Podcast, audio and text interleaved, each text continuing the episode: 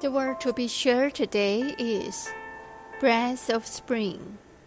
It's spring here. Look at the dancing butterfly, gracefully falling on the petals. Look at the beautiful flower.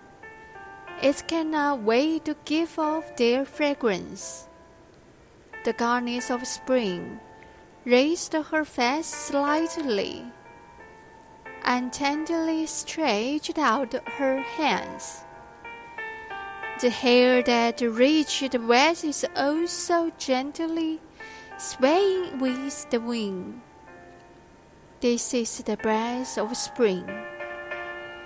This work intentionally incorporates the body of the goddess into the battle. Let the body flower become one with the goddess. The spring is full. The earth is waking up. Everything is so beautiful. A very simple work, but we hope you can also feel full of spring.